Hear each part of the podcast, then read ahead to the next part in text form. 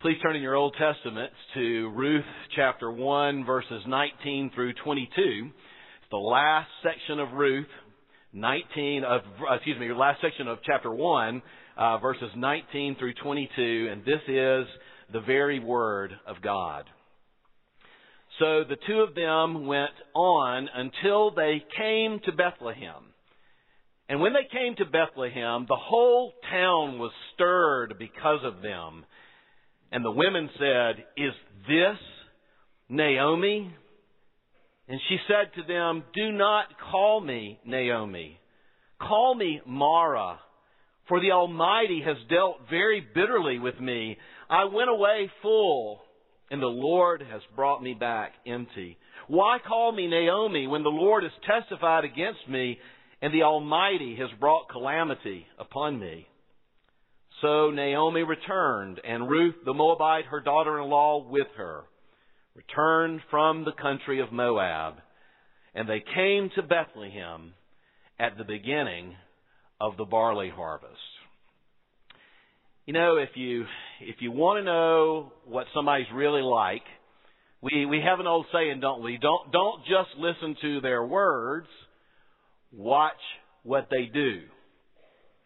Watch their actions, and then you can really understand more deeply uh, what's going on inside of a person. But but I would add something to that this morning, and that is not just to listen to their words and watch their actions, but we can learn a whole lot about people by their reactions.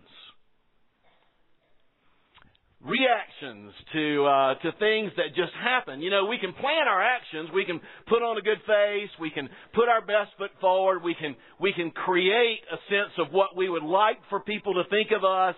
I mean, we, we people in the South understand that, right? But but it's those reactions that sometimes are a little different. Sometimes we're we're surprised by something, and and reactions can be varied, and they're not always good. Think about the way you have reacted to some shocking news, to some very difficult thing, some sudden downturn, some insult, some slight that you received, um, maybe being cheated, maybe being abandoned, maybe being lied about. How did you react? Now, I remember one of the most embarrassing reactions I ever had. Uh, it occurred while I was in college. I lived in a downstairs apartment, and a group of guys moved into the apartment above me, and it was not a good thing. And I couldn't stand those guys because they were drunken every night, rowdy every night. I, we, my roommate and I were losing sleep every night. Our, our our our our feelings about those guys were, were being frayed and frayed, and then becoming more negative and more negative. And I particularly couldn't stand uh, th- this one particular guy. He was so arrogant, and he drove a red Corvette. I drove a Pontiac, one of those in the Vega family or the Pinto family. And I will admit it here before you all, I was jealous of his car. But uh, one night, uh, man, they were really partying up there, and the bass was thumping, and they were laughing and screaming, and, you know, we were losing sleep this particular night. I'm talking about weekday night. And um, I was not in a good mood the, the next morning when I awoke, and so the next morning I went outside to, to get some fresh air, and I discovered to my horror that somebody had done something to my car. The trunk of my car was bent, bowed out, like somebody had taken a crowbar into one side of the trunk and just and just lifted it up and just bowed it up. And I want you to know the blood ran to my face, and I was furious. I knew exactly who had crowbarred my car, and I thought I might take a crow my crowbar to his red Corvette. But I decided not to, but uh, nevertheless, I marched up those stairs, I beat on the door, I rang the doorbell because I knew they were still asleep. And here he came. He appeared and the door cracked, and he, you know, it looked like when he opened the door was the first light he'd seen in years. And his eyes were bloodshot and his blonde hair was all messed up. And, and he looked at me and I virtually yelled at him, "You bent my truck, my trunk. You bent my trunk. You, you and your buddies got drunk and one of y'all took a crowbar to my trunk." And he looked at me with disbelief, like, like he wasn't even sure I, what exactly what I said. And, and this is what he said. "I don't know what you're talking about, man." And this it gets worse. "I wouldn't do anything to your little car." "Well, we'll see about that," I said, and as I marched down the, the, the flight of stairs, and I decided I need to go take a look at the, the damage in my trunk, and so I came and I stuck the keys, and that was back when you used to have to open trunks with keys. I stuck the keys in the trunk, I, I turned it, and the trunk opened up, and what did I see? I saw my golf clubs. I had laid my golf clubs on top of something else, and when I forced the trunk down, I didn't realize it kind of bowed the trunk a little bit.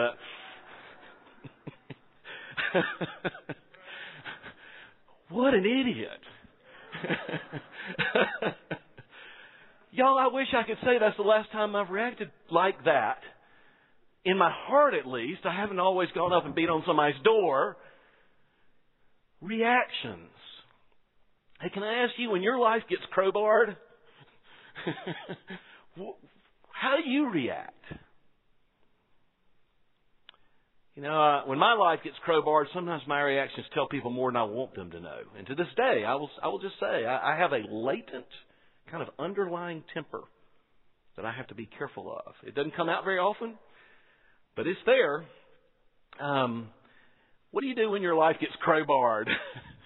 When you experience some very difficult providence in your life. Well, Naomi shows us the way in this passage. Naomi does two things in this passage that just help us so much in our lives. Uh, the first thing is, as her life is in utter shambles, she recognizes the providence of God in all of this difficulty.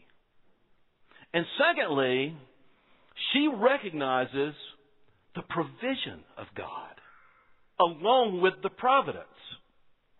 And I want to begin with this idea of God's providence and our acceptance of who God is and, and, and, and, and being able to recognize His providence. You know, His providence is just another word for His working in our lives through circumstances.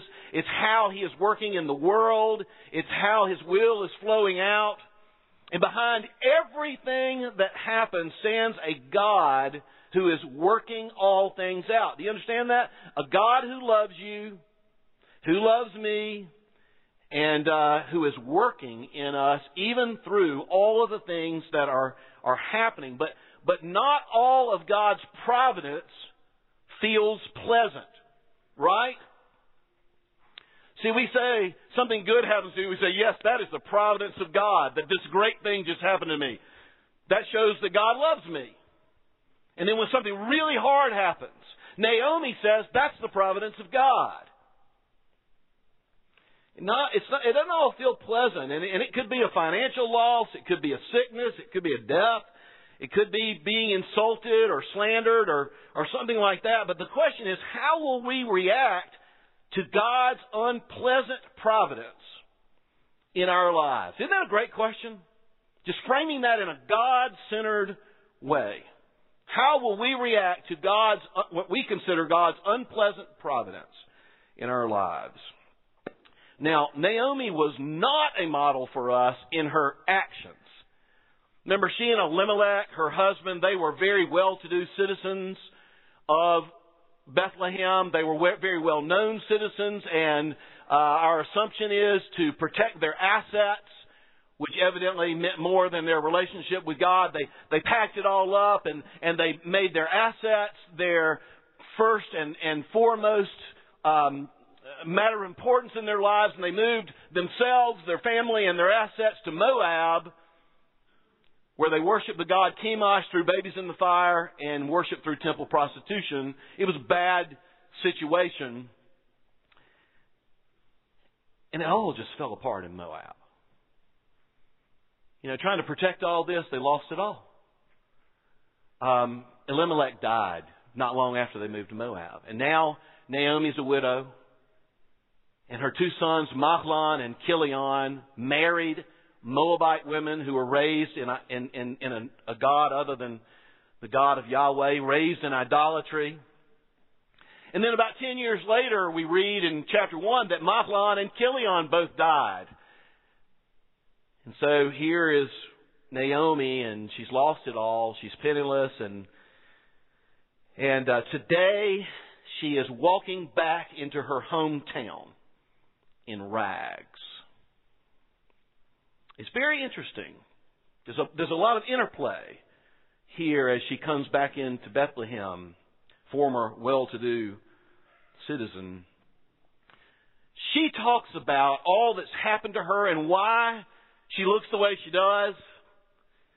She talks about it in terms of God's providence. Uh, verse thirteen of Ruth one, the Lord's hand has gone out against me.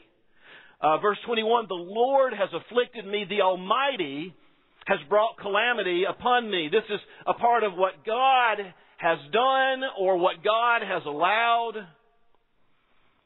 And you know, it's always interesting, is it not, to, to see the mighty brought low. That just kind of makes a story, doesn't it?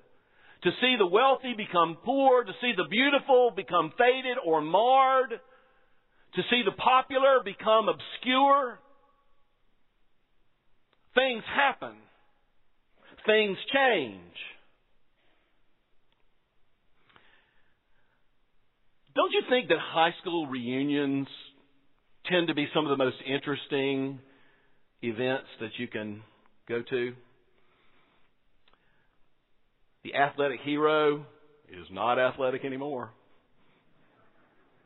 The homecoming queen no longer stands out as the homecoming queen. And then the bookworm that we all made fun of has just made his third million.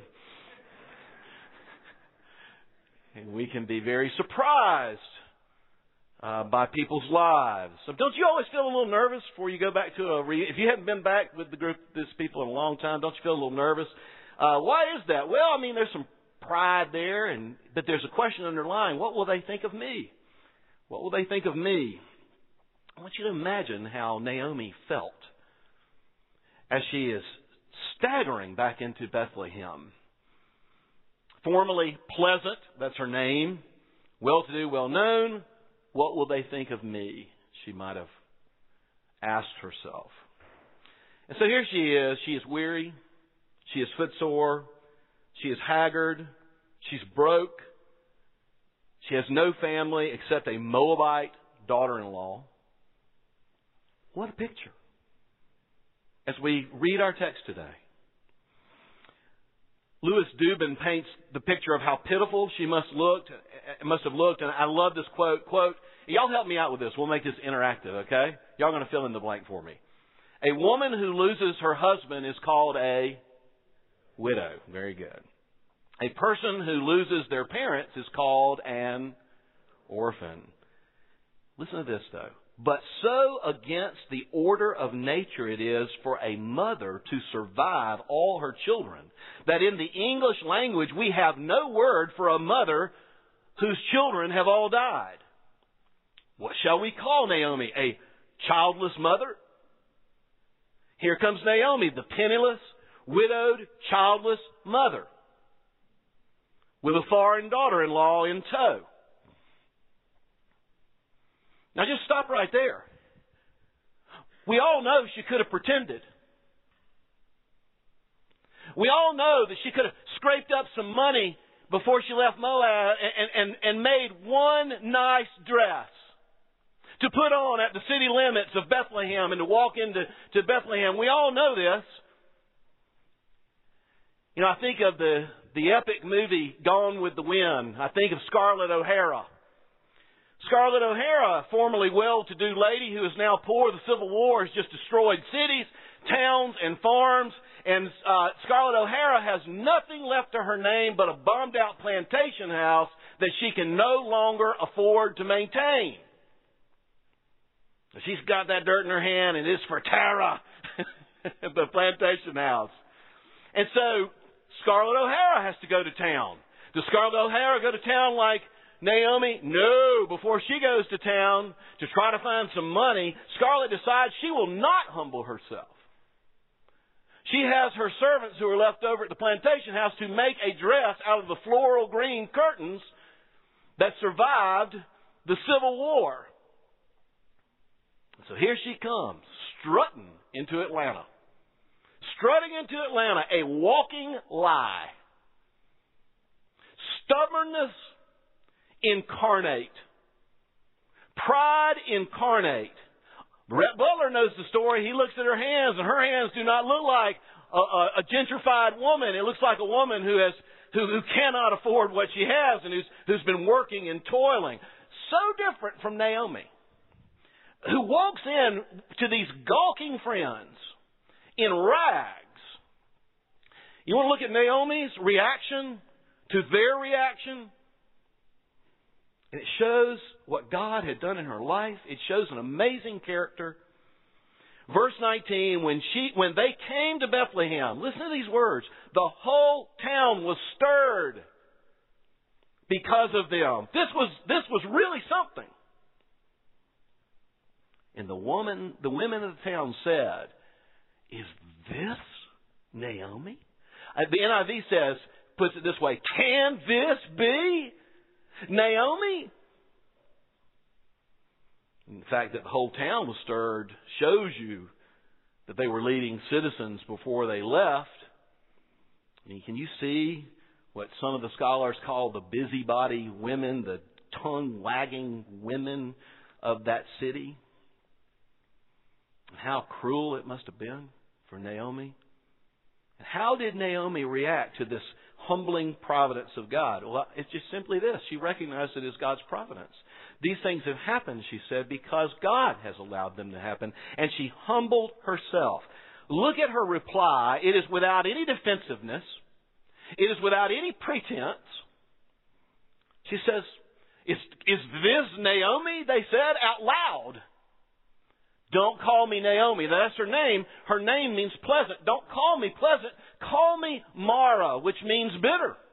I don't, I don't want you to call me pleasant anymore. I want you to call me Mara because it means bitter. Now, I want you to know she's not saying that she is bitter in her heart about what has happened. She is saying that her life has become very hard because God has chastened her. Don't call me Naomi. We might translate it, don't call me pleasant, call me hard times. Because the Lord has dealt with me severely, she says. And it's, and it's really interesting that if you look at verses twenty and twenty-one, uh, it's, it's fascinating that Naomi at this point selects two names for God. And it's on purpose. And the names are Shaddai and Yahweh. And Shaddai is the, the, the name for God that simply means the Almighty, the sovereign King over all the universe, the God of providence, basically. She says the Almighty, the King, the God of providence has allowed this. He has brought this, you see.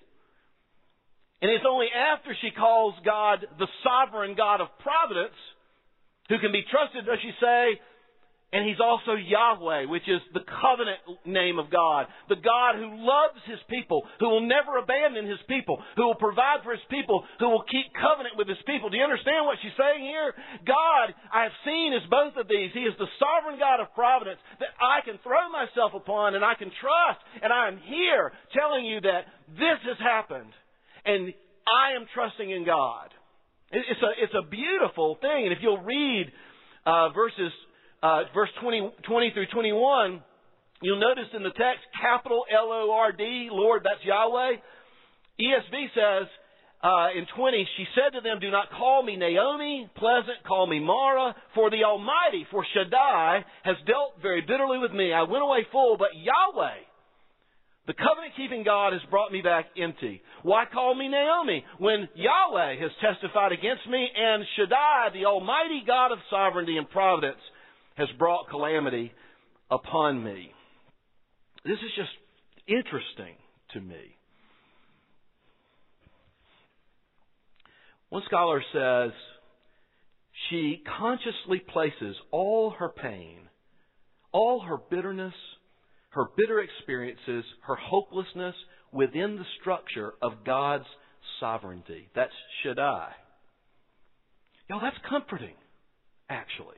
She places all of that in the in within the structure of God's sovereignty, Shaddai, and she leaves the explanation and the responsibility for her care with God, Yahweh, the covenant-keeping God who loves His people. Meaning, she is humble before God Almighty, and she is clinging to God, Yahweh. I love this quote. Far from being defensive, her cry, listen to this, her cry invites the women of Bethlehem to plumb the depths of her pain with her. She's not Scarlett O'Hara. She's saying, this is very painful, and I will invite you into my pain. Now, I know that's not very comfortable for lots of people, for us to actually talk real. See, she's not just humble, she's authentic. For us to actually say our pain out loud. Sometimes you say your pain out loud to people and they can't handle it, they don't want to handle it, and they, they walk away. Sometimes they just give you a spiritual platitude, and sometimes it draws them in. Not just to gawk at you or to make fun of you, but to say, tell me more about that. I care about you. In fact, inviting them to plumb her pain with them. This is how we invite other people to share their pain with us. And she is a walking demonstration of humility and authenticity as she walks in. Verse twenty-one, I went away full, but the Lord, Yahweh, has brought me back empty. And that kind of recognition of God's providence, that God is sovereign and you can trust Him because He is both Shaddai and Yahweh, is amazing. So how do you react to unpleasant providence? Now, let me just say, not everything that happens to us in our lives is because we did something. That's not what this text is teaching. There are things that happen in our lives we have no idea why they're happening. We may never know until glory. You know, God doesn't owe us an explanation for how He is multitasking the universe and even in love, multitasking with us and, and with other people. Sometimes we don't know why, but, but it is God's providence. I mean, how do you react? Are you just angry? You know, do you just harden your heart? There are people right now that just have the hardest hearts because something's happened to them and it's not fair, and they're just not going to get off that right there. It's okay to be angry. You just need to turn to God in your anger. It's okay to react, you know, with some emotion. I mean, you just other people just kind of ball up, you know. Just gonna get through it. I'm gonna get. I'm gonna be tougher than my problems. And then some people just always try to take control, always try to save face before all else. And all of these are very human reactions, aren't they? All of those are reactions that you and I have had at various times in our lives to stuff that has happened in our lives. I know that these describe some of my reactions to God's providence in my life over the years. And I ask, how about you? Naomi recognizes providence and she humbles herself. First Peter five, six, and seven. Humble yourself, therefore, beneath God's mighty hand. There's that Shaddai sense. Beneath His mighty hand, that He, the covenant God, the God of love, might raise you up in due time. So the first thing is she sees, she understands God is a God of providence. She is not bitter. She is trusting. But secondly, is this notion of God's provision. John Hamlin, in his treatment, says so eloquently and simply, yet the story of Ruth reminds us that bitterness doesn't have to be the last word. I want you to know that. Bitterness doesn't have to be the last word over your life either. One of the reasons that Ruth is in the book of, is a book in the Bible is so that bitterness won't be the last word. God's provision is the last word. in the book of Ruth. The rest of the book is all about God's provision and His grace. We read in our text that as she comes back penniless and in rags, et cetera, she comes back at the precise time when there is a celebration in Israel of the provision of God. We read in verse twenty-two that she arrives, they, she and, and Ruth, we're gonna, and Ruth's going to come center stage starting next week. She and Ruth arrive in Bethlehem, verse twenty-two, at the beginning of the barley harvest. Now, you might read that and go, okay, at the beginning of the barley harvest. But you're a Jew, you're like, whoa, that's cool. That underscores that this is not only about God's providence, this is really about God's provision, because we know that barley is the first crop that comes up, and we know that when you harvest the first crop, you stop and you have a party. And you say, hey, the first crop has come in. Look how God has provided. Look at His faithfulness and His bounty. Let us dance and have song. And you see Jewish people dancing. Let us dance in circles and, and all the things that you might imagine. Because God is so faithful. God has provided. And it is a symbol, the first crop of all the harvest and all the provision that is yet to come in the successive harvest of other grains in Israel. You get it? And they came back at the beginning of the barley harvest. This is this is signaling to a Jewish reader, oh man, that's just the first act of God's provision. There is so much grace. There are several more harvests left in this book. And that's the truth. And, th- and this is amazing. Naomi returns to join a celebration of God's providence. I want to ask you this question. Do you functionally believe in the goodness of God? Or is God on probation with you? You understand what I just said? Because sometimes we say when things are going well, oh yeah, we believe in God's goodness. And then when things aren't going well, we say, you know, God, I just put God on probation.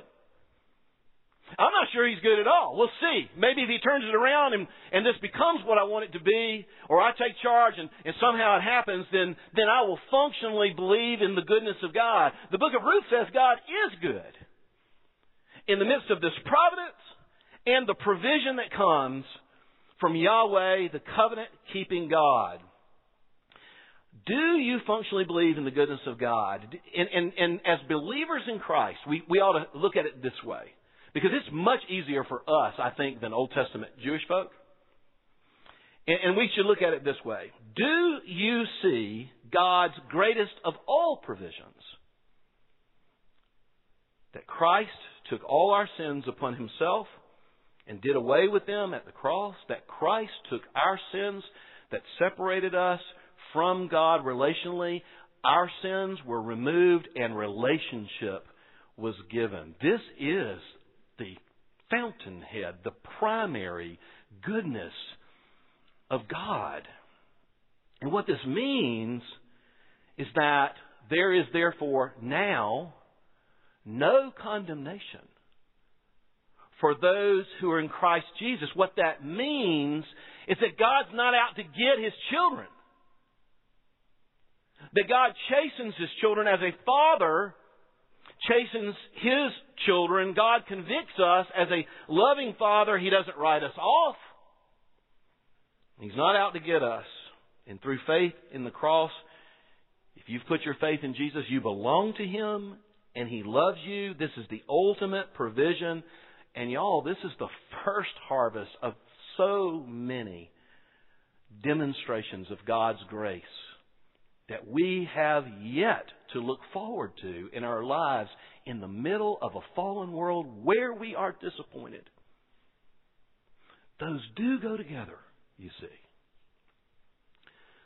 So let me just for a moment before we close speak to, to those who are kind of what we call out in the far country, far away from God, really doing our own thing, really taking, you know, whether it's in reaction to something or, or whatever, out in the far country with our own selfishness and our own sin, I want you to know, if that's where you are this morning, you can recognize the providence of God. And you, yes, you, us, me, you, can trust in God's provision. Because here's the deal with Jesus. Because our sins have been paid for, people who are taking it all on themselves, people who are in rebellion, people who are trying to work it all as if God is not sovereign or good, sinners can always return with a celebration. Because Christ has made that return possible. You never were kicked out of His family. You just wandered away, you know. Have you ever just wandered away? I've wandered away. It's just like the parable of the prodigal son. The son, you know, he, he wandered away out into the, the far country. And he lived just the way he wanted to live, and wild and riotous living, King James says. But then in the, the parable, the son was humbled, wasn't he? He recognized the providence of God, and he recognized the provision. It says he came to himself, and he said, you know, even the hired people in my Father's house, even the hired people are treated better than I am right now. I will rise, and I will go back to my father and say, I'm not worthy to be your son, uh, et cetera. And, um, and the father welcomes him, doesn't he? That's one of the beautiful moments in the prodigal son. The father welcomes him, he hugs him, he kisses him, and, he, and he, there's a huge celebration when this totally turbo sinful son returns to the father. It's welcome. There's celebration. You know, it, it is it is just the opposite with God and His grace than the way you and I would think it is. You know, we would think this way, and this kind of just comes from, from very human thinking. We would think, you know, we, we get on our high horse and we decide the way it's going to be, and we, you know, are going to run our own lives regardless of what God says. We're going to we're going to try to make sure that we have what we want. We're going to make our lives work. Well, by any means that we choose, irrespective of God. And if we came back, we'd get punished. If we came back, we'd get spanked. You got to take your licks, you know, when you come back to your daddy, right? So to speak. That's not the way it works with the Father and His provision. No, just like the story of the prodigal son, we don't take our licks when we come back to the Father. We take our licks in the foreign country. You get it? God aches for us to be with Him because He loves us. We take our licks in Moab. One of the most profoundly tragic and interesting things about sin in my life and your life is that sin isn't just waiting for consequences. Sin has its own consequences built in right now because we are alienating ourselves from the Father. We are alienating ourselves from the Father's intense and beautiful and intimate love. Yes, we are, we are creating this. Even though He still loves us, we are going to put our life and our happiness on certain things, regardless of what God says, and they're not working. And it's turning into ashes right there in our hands. Don't you know this?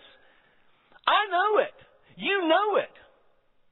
Sin doesn't just have consequences. Sin, it has built in consequences because we are taking our licks in the foreign country.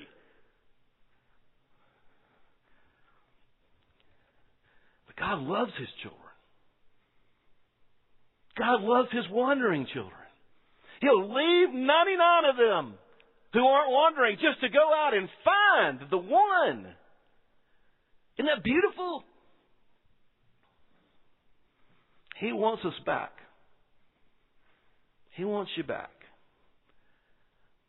And He wants to celebrate at your return. The book of Ruth is a picture of God's grace for sinners, where He really means it when He forgives. There's no end in giving.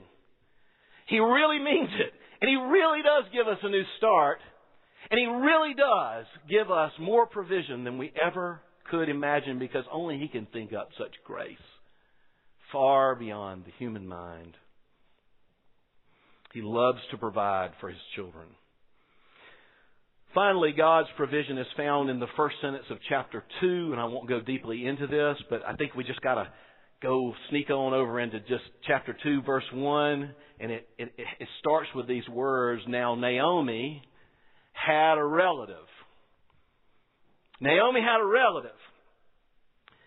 Verse Ruth two one, I read it from the N I V eighty-four. "Now Naomi had a relative on her husband's side from the clan of Elimelech, her husband, a man of standing, whose name was Boaz." You see, this is the moment where she says, "Don't call me Naomi, call me Mara, because the sovereign God in His providence has brought me back in rags, but He is Yahweh and I can trust Him." And the next thing you see is that Boaz arrives on the scene. And the moment that Boaz arrives on the scene, everything is different. He is the primary vehicle by which God will provide more than they ever dreamed. But here's the deal. You got to go back to Bethlehem sometimes for, Moab, for uh, Boaz to arrive on the scene. You got to trust God. You got to take a step. You got to believe in God's goodness, you see. This is a story of providence and provision.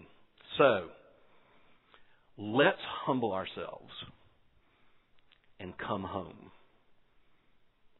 I do a lot of thinking personally before saying these words publicly to you. Let's humble ourselves before God's humbling providence, and let's come home. Let's believe in His provision in Jesus. Repent with me, and let us experience His grace individually and even as a church. And His celebration over us. Let's pray. Oh Lord, would You forgive the things that we attribute to You that are not, You're not like that. Would You forgive that we want to either rebel from You or rebel from God or play God in our lives so often? And Lord, would You look upon Your children this morning, and would You see people that are tr- desperately trying to fill their own lives in many ways? Would You see people who are driven more by fear than love in many ways, who need to be freed up to see You not only as holy, but as good, as sovereign overall, including the difficult things that happen to us in a fallen world, and the provider of all we need. Oh Lord, we pray that You would cause us to actually have a moment of clarity in our lives. Would You help us to see where we are substituting other things for You? Will You help us to see where we are trying to drive our lives and other people's lives irrespective of You? Would You call us in our hearts to fall down before You in trust and in recognition that You are both sovereign, great, and good?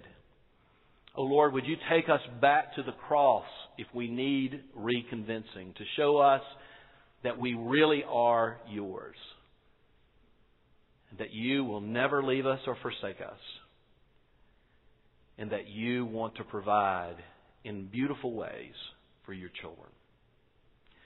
If you've never put your trust in Christ and you're just trying to make it to God by your religious efforts, and you see that Christ alone and Christ only has come to deal with our selfishness and sin, and you want grace this morning, you want that relationship, just pray with me. Lord, I see it.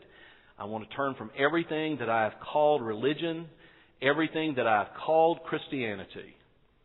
And I want to put my trust, Jesus, in what you have done for me on the cross. Thank you that even now, Lord, I receive you, the living, reigning Christ, into my life. Oh, Lord, thank you for forgiveness that is forever and for a life that you want to lead. And, Lord, for those of us who have walked with you for many years, would you take us back to the simplicity of humility before your mighty hand, so that we might be lifted up by your mighty hand. Lord, we pray that you would free us from the, the self, the condemnation that is built into our rebellion, and that you would bring forth bounty and feasting and celebration with you. We pray these things in Jesus' name. Amen.